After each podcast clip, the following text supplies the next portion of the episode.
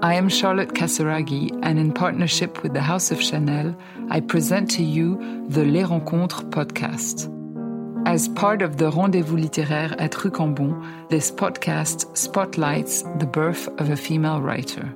You can listen to the various episodes and their authors on your preferred streaming platforms.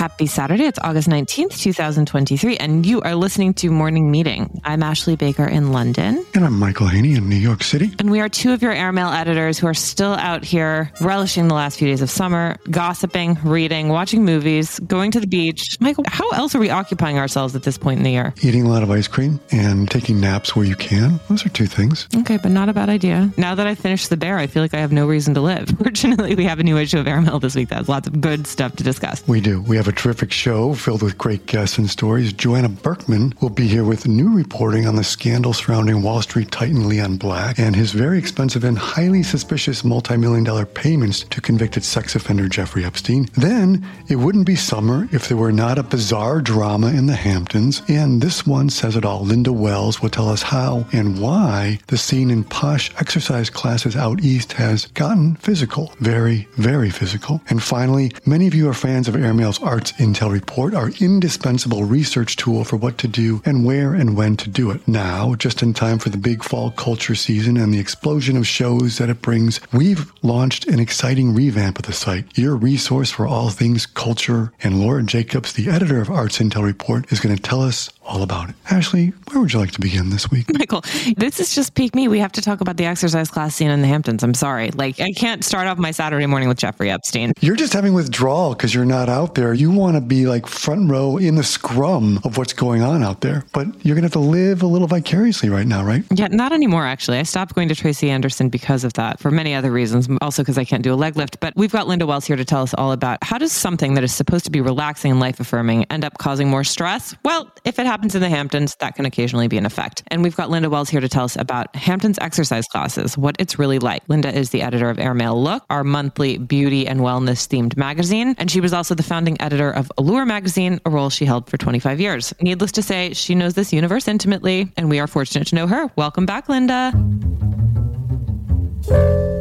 Okay, Linda, first of all, the Hamptons, you know this ecosystem intimately. How long have you been attending exercise classes out on the east end of Long Island? Since the beginning of time, uh, probably since the early 90s. And I used to drive to East Hampton from Southampton to go to a class called Phys Ed. Spelled F I Z Z. And so it's been a long time. I went to Radu, I went to Lotte Berk, I went pregnant. I was every form of exercise I did. I did it all and I loved it. And a lot of the classes are sort of diabolically located on Butter Lane or Gingerbread Lane or behind the Buttery. And it's like, are they trying to torture us? But exercise in this part of the world, out east, the eastern tip of Long Island, is very fraught with a lot of personalities and tension. I want to hear about these personalities because it seems to be much like the Hamptons. You think you're getting away from New York, and yet some of the annoyances of New York just travel with you. So tell us who's in these classes and why are they getting so extra physical lately? Right. They're really physical. Who's in the classes are all these people who are out here who believe they are entitled to special treatment because they've got a lot of money and they've had a lot of success and they've got a great big house. And so they bring all that attitude to the exercise class. And one one of the instructors I speak with calls them queen bees, and he's very fond of them all. But they bring this attitude, and then the parking lots are too small, and the rooms are too small, and they're too hot, and people are jockeying for position and it gets people's tempers really, really heightened. And what is supposed to be good for you and stress relieving and producing endorphins ends up backfiring, and people get very angry and very competitive. I mean, Linda, this is why I stopped going to Soul Cycle in the Hamptons. I'm sorry to say. Like, I would find myself getting really upset if I didn't get that front row seat. It became a bit of a mania. Why do you think that is? Is it just sort of New York competitive nature on steroids? It's absolutely about competition. And it is hierarchical it's like who gets the front row seat? It's almost like anything else, where it's almost like being in a fashion show, where it doesn't really make any difference to how you experience the exercise class if you're not in the front row. But there seems to be such a premium put on the front row. In fact, one woman I spoke with who's a dedicated barre attendee called her front row position in front of the mirror the equivalent of a $55 million house on Further Lane. Now, I'm not really sure there is such a thing as a $55 million house. That sounds like an add another 100 million to that. But I think that it is this prime position. And I've gone to Soul Cycle forever. I stopped going during the coronavirus and I would sometimes get those front row seats. I'm a much more a second row person, but it, there was a kind of energy to that. I think what we're talking about here is status, right? And it's like, it's just making a gym class what a restaurant is in New York. The rest of the time, it's like, do you want to be seen as being in Siberia or do you want to be right where everyone's going to see you? But I love what you've got this quote in there, as you sort of alluded to, where you say you have the largest personalities and the largest cars in the smallest parking lot. But what I want to ask about is, Linda, I know this has never happened to you, but you bring this up in the story. Certain people who run these places where all these egos come to work out and lift their egos like they're gigantic weights and strut around with them. There's a little designation called, which it seems like a black mark you don't want. Can you tell us about a quote that's called user requires special care? That's right. At Barry's Boot Camp, I spoke with a college student who was working there for the summer and loved the job, by the way. But he discovered a certain designation called user requires special care. And that is not a compliment. It actually is what's put in a notation in Barry's computer system. And it's attached to someone who misbehaves in some way or another. So it could be that they are abusive to the front desk staff, or it could be that they're rude and obnoxious to someone in the class. Usually no one is ballsy enough to be rude to the instructor because they really kowtow to them. But it's basically bad behavior or entitled behavior or some kind of sensitivity that requires a notation so that everybody around the country who has this client realizes that they're going to be handling a big personality and to be careful. Okay, Linda, as you say, you've been going out to these classes for a long time. You've seen it all. Anything crazy that's not in the story that you have seen that you think like, wow, that's a new one? There was a soul cycle class. I think it was a benefit. And someone, a man was on the bike and he passed out and fell off the bike. And of course, we all thought he was dead and hit his head on the way down and still had his feet in the shoes that were in the pedals. And everyone had to call 911. And his wife stood up in front of the class and screamed, Do you see what I have to deal with every day? Which I thought was quite exceptional. Linda, can we talk for a minute about Tracy Anderson and this phenomenon? We know she's Gwyneth Paltrow's trainer. She has her own quote unquote method. I did it for nine months of pregnancy and I did an awful lot of leg lifts and I still gained 75 pounds, but we can talk about that at another time. Why are people so obsessed with her workout and how is that playing out in the East End? Tracy Anderson has a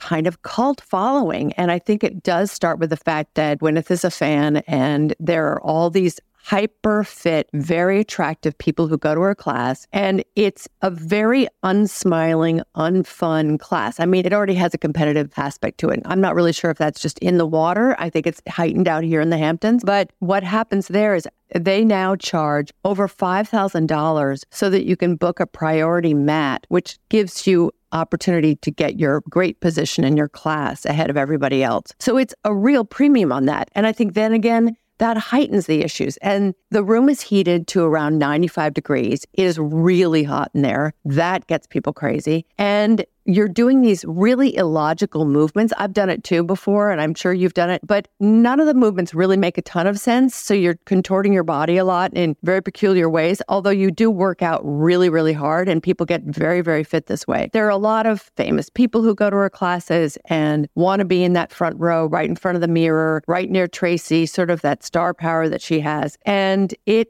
is probably the most intense environment of all the classes. And now she has sued several former instructors and accused them of stealing her method. And she, one lawsuit is against a woman named Megan Roup, who started the Sculpt Society. So there are people who used to teach at Tracy Anderson are now doing their own thing. And she finds that to be kind of a violation of the contract that they have with her. So the drama is continuing. I love the fact that I just want to be clear on this $5,000 gives you the opportunity to book a front row. Doesn't guarantee it, just gives you the opportunity, right? Well, I would imagine that the opportunity is guaranteed, but I could be wrong. But there is a thing at Soul Cycle. They started this called Super Soul, and it's $3,400 for 40 classes to give you the opportunity to sign up before everybody else. And that wasn't necessarily a guarantee that you would get in because some of these instructors who have a 9:30 class on the weekends, let's say it's Stacey Griffith on 9:30 on the weekends, that class often has 100 people on the waiting list. And some of those might be people who've paid a small fortune to get on that special list of early signups. So it isn't a guarantee, but those people will be moved to the top of the wait list. And there's always someone who's late, and there's always someone who sleeps in or has a hangover and they don't make it to class. So you can count on that. Linda, I love you and miss you so much. But after having this conversation, I'm very happy to have moved to London. this universe seems completely insane. I know. And I work out at home now because that was one of the things I learned is I figured out that you can get a lot of great classes online and it does save you a lot of headache. I went back to Soul Cycle a couple of weeks ago and I thought, I love the energy. And then I thought, oh, the scene. I don't love the scene. I'm not waiting in line at Round Swamp Farms for $50 gazpacho. So I'm quite relieved not to be doing the things that can make you crazy out here in the land of beautiful beaches. On the next episode of Morning Meeting, Linda, we can revisit the barn, the original days of Soul Cycle. Seems so quaint, doesn't it? I know. I remember when you could pick any parking place in the whole world and there was a half empty. I know. Those are the olden days. They're gone. I'm just going to keep doing my Canadian Air Force calisthenics at home, just doing it old school. I used to do those with my dad. I need a video of that. Thanks. Whoa, whoa, whoa. Ladies, ladies, there's room for everyone. Hold on now. Linda, thank you so much. Now get back on the bike or the trampoline. Thank you so much. Always fun to talk to you guys. Feel the burn, Linda. Bye. Okay, Michael, reasons not to work out. I'll see you walking on the beach. You'll see me walking on the beach and enjoying nature. And someone who might want to work out and get ready for some altercations, perhaps legal or maybe jail time setting, is Leon Black. And Johanna Berkman, who broke a great story for us two weeks ago, is back. She has more details this week on those curious multi million dollar fees Leon Black paid to Jeffrey Epstein and why the chair of the Senate Finance Committee, Ron Wyden, now wants answers from Black. She'll also explain how an effort by to save a billion dollars on some fees might end up costing him a billion dollars or much, much more. Johanna is a writer at large for Airmail, and she is here to discuss Leon Black. So please welcome Johanna. Hi, nice to see you. Nice to be back. Well, bless you for following all of this Leon Black news and doing all of this reporting, which is so important because it's a disgusting and terrifying case. So, what has happened since we last spoke about Leon Black? Where did we find him legally? Well, what we are doing right now is kind of a deep dive into the financial issues that are now being investigated by the Senate because he has two weeks from yesterday, two weeks from Friday, to respond. And what we have found, similar to our scrutiny of the Dechert report, a lot of what's important is actually in the footnotes. And essentially, what you need to know is this in the Dechert report, much was made about, yes, Leon Black paid Epstein $158 million.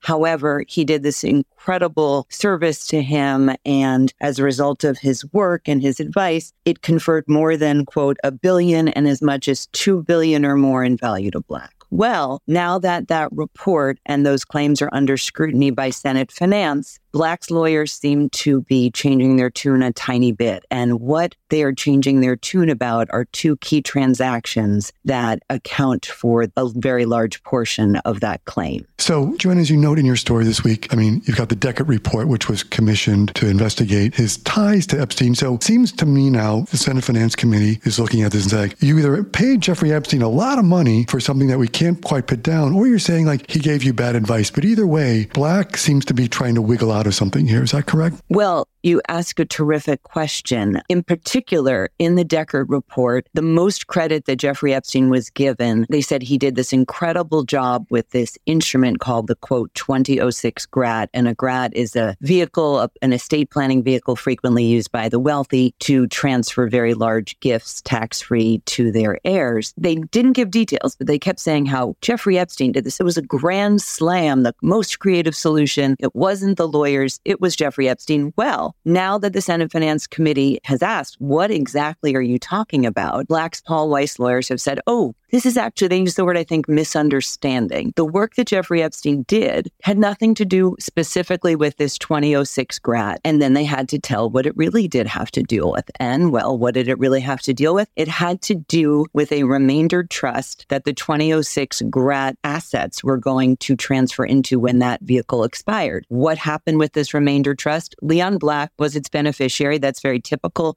Someone is the beneficiary of a remainder trust. They receive certain income, which is prescribed by the terms of the trust. And what happened? As it turns out, Leon Black, quote, inadvertently received overpayments from the trust. This is something that's quite unusual. So the payments essentially violated the terms of the trust.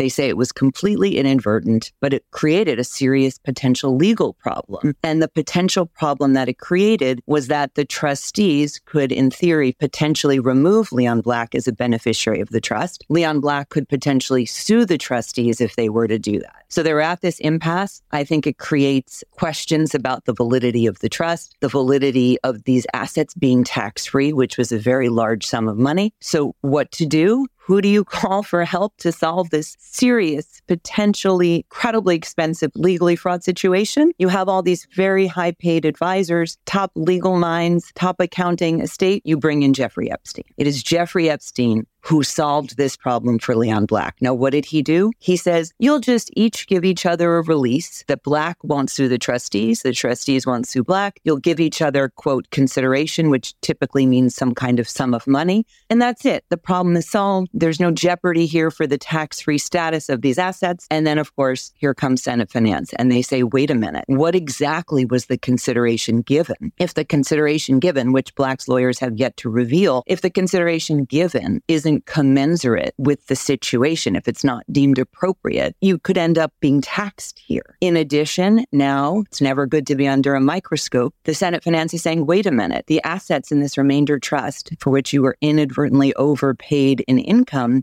those assets were Apollo, holdings in Apollo. And the Senate Finance is saying, wait a minute, Mr. Black, did you retain your voting control in those holdings in Apollo? And did you borrow against those holdings? Leon Black is refusing to answer those questions. And if the answer to those questions are yes, that he did retain voting control, or yes, that he did borrow against it, and as we know, borrowing against major stock holdings is something fairly commonly done by founders of companies who have the bulk of their net worth in a single stock. If the answers to those questions are yes, that could compromise the tax free nature of what he has set up. So that's what the Senate is waiting to hear back from on that front. Right. And just to summarize, the money we're talking about is he was basically a trust that was worth a billion dollars. Is that correct? A billion dollars? Well, what it says in the back and forth in the exchange is that the Apollo assets in the trust at the time they were, I believe, put in were worth about $585 million.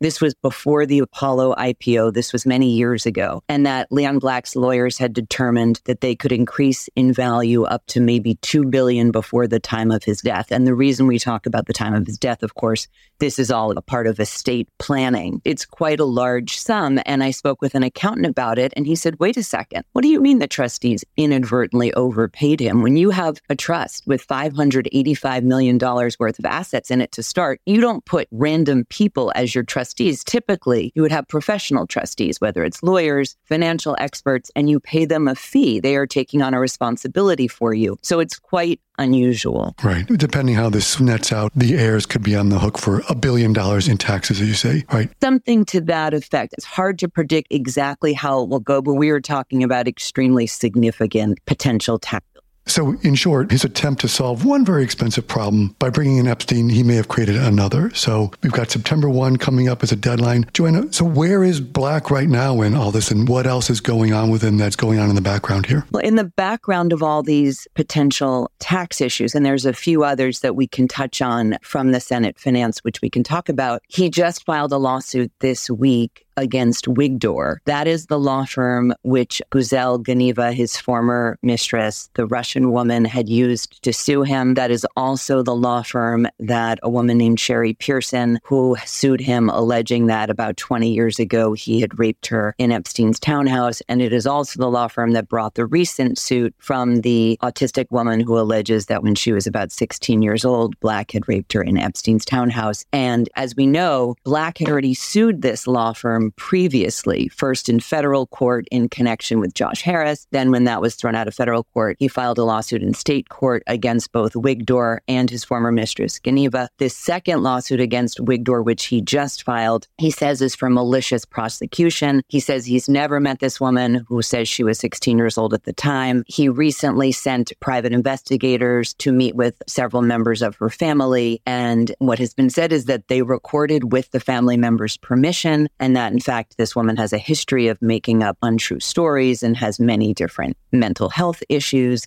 And there's been a lot of legal filings back and forth about that. And now he is suing Wigdor as a result. And Wigdor's response so far, they've actually responded on Twitter and they have said that they will begin releasing emails that the lawyer who is representing Black and who is suing them, a partner from the law firm Quinn Emanuel named Michael Carl, I believe it's Michael Carlinsky, they will release emails he has sent to them over the years talking about how they're a terrific law firm, asking them for favors, referring them clients to show that essentially they said something to the effect that Leon Black has bought him and that in fact he thinks they're a great firm. Johanna, in a rather Trumpian display of behavior, we've seen Leon Black gallivanting around town, telling friends that he's been wronged, generally being unshameable. Do you see a universe in which he changes his tune? I mean, do you see an opportunity for him to go to jail at this point? I have no idea what will happen. I think there's a lot going on, I would say. I think probably the biggest issue for him at the moment would be these issues with Senate finance because they've already taken them up. They seem to care about them greatly. And I do think, however, that who wins the next election, depending how long it takes for this investigation of Leon Black to play out, whether the Democrats are in power or the Republicans could matter because, as has been reported, Leon Black was one of the biggest funders of Kyrsten Sinema's campaign and her fundraising. And she has been really a linchpin in the Senate on financial issues benefiting private equity firms. I can't imagine she's not aware of this. I can't imagine she doesn't care. So I think there could end up being a political component. Now, if this plays out before the election, that may not matter. But I do think there's certainly an issue in this country where Republicans tend to be a little more, maybe a lot more hands off when it comes to issues of taxes and estate planning. And Democrats tend to be more aggressive and assertive on that. And so that is part of what I think you're seeing. And I think part of what Wyden is talking about and thinking about, in addition to the specific issues, which are very particular to Black and Epstein, that they also raise bigger questions about the integrity of our tax system, the integrity of the IRS, because he pointed out that Leon Black had not been audited on any of these issues. And when you think about it, really the only reason the Senate is looking into this is because of the Dechert report. The only reason there was a Dechert report is because Black was so closely tied to Jeffrey Epstein. And so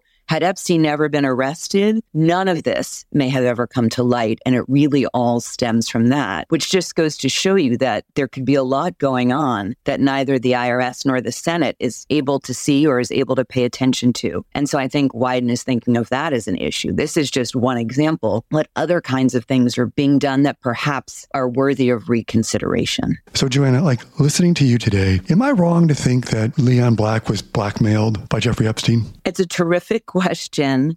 We cannot say. Does it seem strange that he sent him these emails in which, as we already knew, he not only talked about personal matters in which Black had confided in him, but he also talked extensively about the work he had done for him with regards to his estate. Now, when I originally read that in the Dechert report, we did not yet know that Epstein had intervened, that there were these inadvertent overpayments. That had not yet been revealed. So it was hard to know what potentially that could refer to. Now that we know that Epstein intervened in a very significant way with the inadvertent overpayments, of course, one wonders is that one of the matters that Epstein was raising in these emails? And in addition to raising matters and talking in these emails where he was demanding more money, in addition to talking about the matters that he had already done for him, he talked about how there were all kinds of problems with Black's estate. And he also said that he no longer wanted to help him with them. Does that sound kind of threatening? It does. Does that mean it was? I do not know. But I think if you're Ron Wyden and you're looking at all of this closely, I think those are real questions that he may be continuing to pursue. Johanna, as always, it's brilliant reporting and your ability to synthesize all this information and intelligence. We're so grateful to you for it. It's terrific. And thank you for being on the story. It's always terrific to speak with both of you. Okay, we'll see you soon. Okay, well, that was some incredible reporting from Johanna Berkman. The nefariousness never ends here in the Airmail universe. We're happy to have that story. Wow, what a take. But one way to escape some sort of thoughts like that is with some great culture. And this week we've got something we're very proud of that we want to talk about, which is the new revamped New Arts Intel report, which is edited by Julie Vitale and Laura Jacobs. Yeah, I mean, this is for those of us who love and live to travel, this is an indispensable resource to help you plan not only your weekends at home, but also your trips to locales near and far. Arts Intel report is our completely compulsively obsessively searchable matrix for all things happening in many major cities around the world from dance to theater to art. And laura jacobs our beloved colleague is here to tell us all about it. Welcome laura Thanks for having me. So, Laura, what is this fabulous Arts Intel report that we're hearing so much about? Well, to put it simply, it's a listing of global cultural exhibitions and events that we, the air crew, have decided are must sees for those traveling. Each event is written up a mini story, a thumbnail sketch, no press release text. We want them to be fun to read. But then it's not a list. AIR, which is short for Arts Intel Report, has been designed quite elegantly to be an international research tool for what to do and where and when to do it. AIR has been part of the airmail DNA from the very beginning, and it's pretty simple. Let's say you're going to Paris in October and you love art. You'd search Paris, October, and art. And our site will bring up the exhibitions that we think you shouldn't miss while you're there. So it's a huge bank of information about the arts here on planet Earth. And we're thrilled to announce that the revised version of our original concept is finally here. The face page now lets you see an array of current and upcoming offerings around the world and makes you want to dive in even if you're not going anywhere. I like to think of AIR as a snapshot of the global cultural scene. Okay, so Laura, brass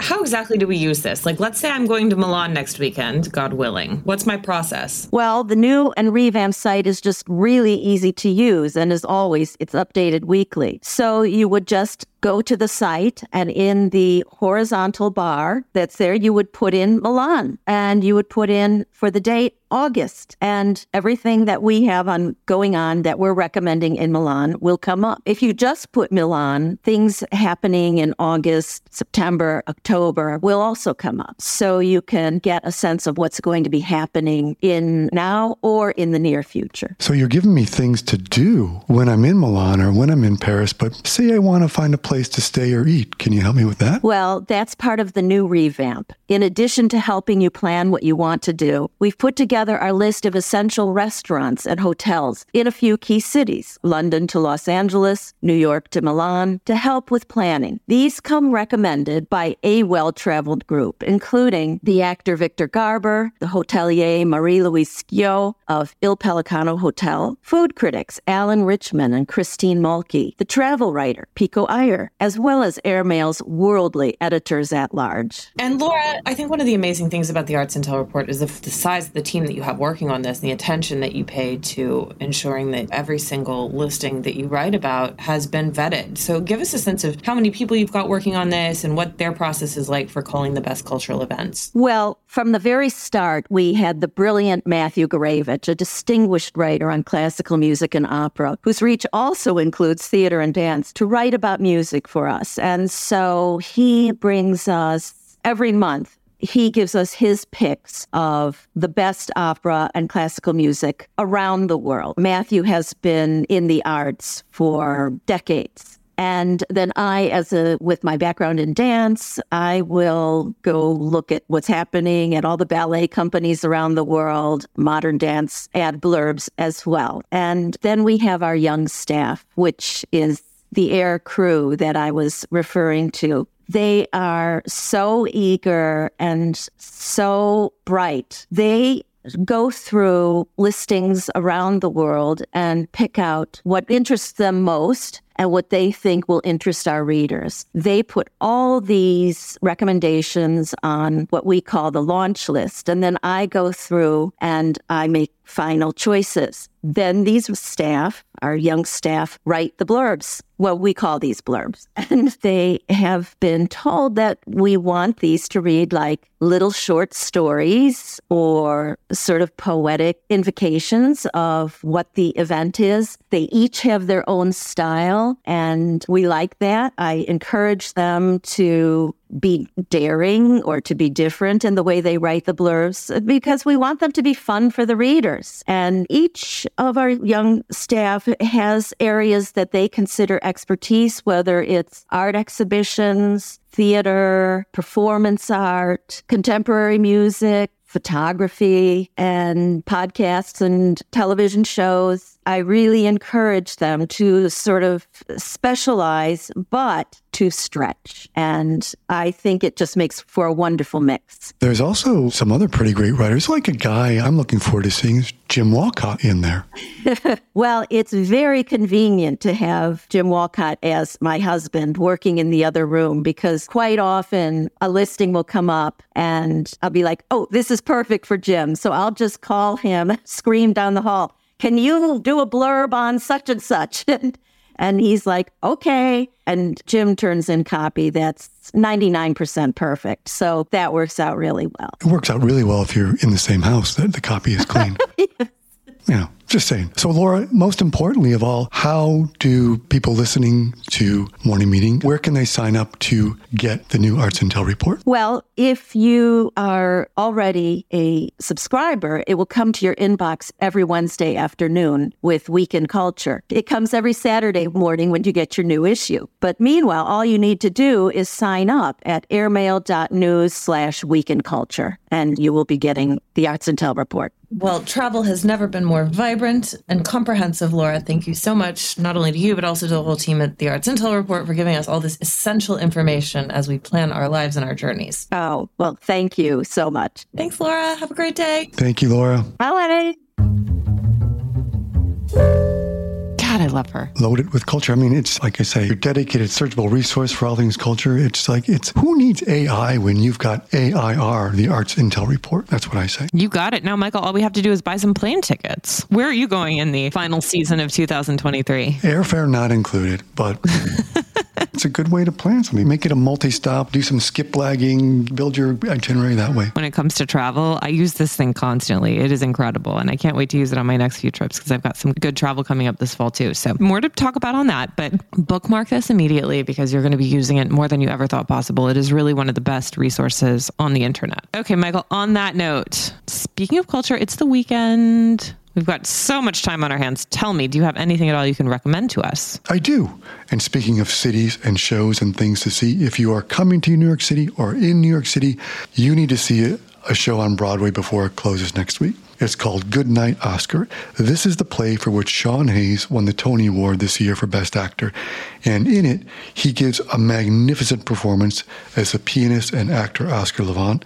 It recounts the night in 1958 when Levant left a psychiatric institution for four hours where he was being treated in order to appear on the Jack Paar show. And in doing so, he created a moment on TV that transformed America. It's a terrific show, as I said, about the burden of genius, and Hayes is great. It's called Goodnight Oscar. It's at the Belasco Theater in New York. And you, my dear, what do you have? Well, there's a fantastic new film out from Ira Sachs. Have you seen Passages? I have not seen Passages. Oh, he is so good. So he's the filmmaker behind Love is Strange, and this is a new film. It's a drama. It's also a bit of a comedy. It's kind of got everything about how complicated relationships are, especially modern ones, where, yes, it turns out love is challenging. It stars Franz Rogowski and Ben Whishaw. Both give really great performances, but especially Rogowski. They're in a relationship, and everything becomes a little bit messier when Adele Exarchopoulos enters the picture. So it's just just a wonderful film. It's out in theaters now. It is called Passages, written and directed by Ira Sachs. I'm just excited that neither one of us mentioned red, white, and royal blue, which we don't need to mention any further, but everyone seems to be talking about it. So I'm just glad we both can remain friends and colleagues and near and dear to each other. We didn't have to discuss that. Love it. We'd like to thank you all so much for joining us. And an extra special thanks to our sponsor this week, Chanel. Michael, will you please read us out? Absolutely. Feel the burn.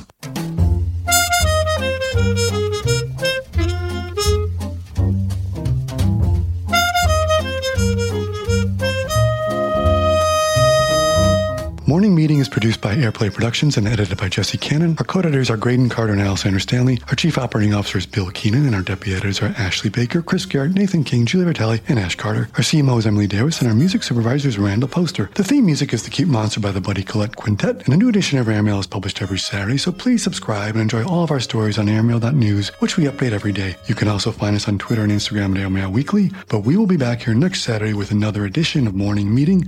In the meantime, be sure to subscribe at Spotify or Music, but most of all, thank you again for joining us.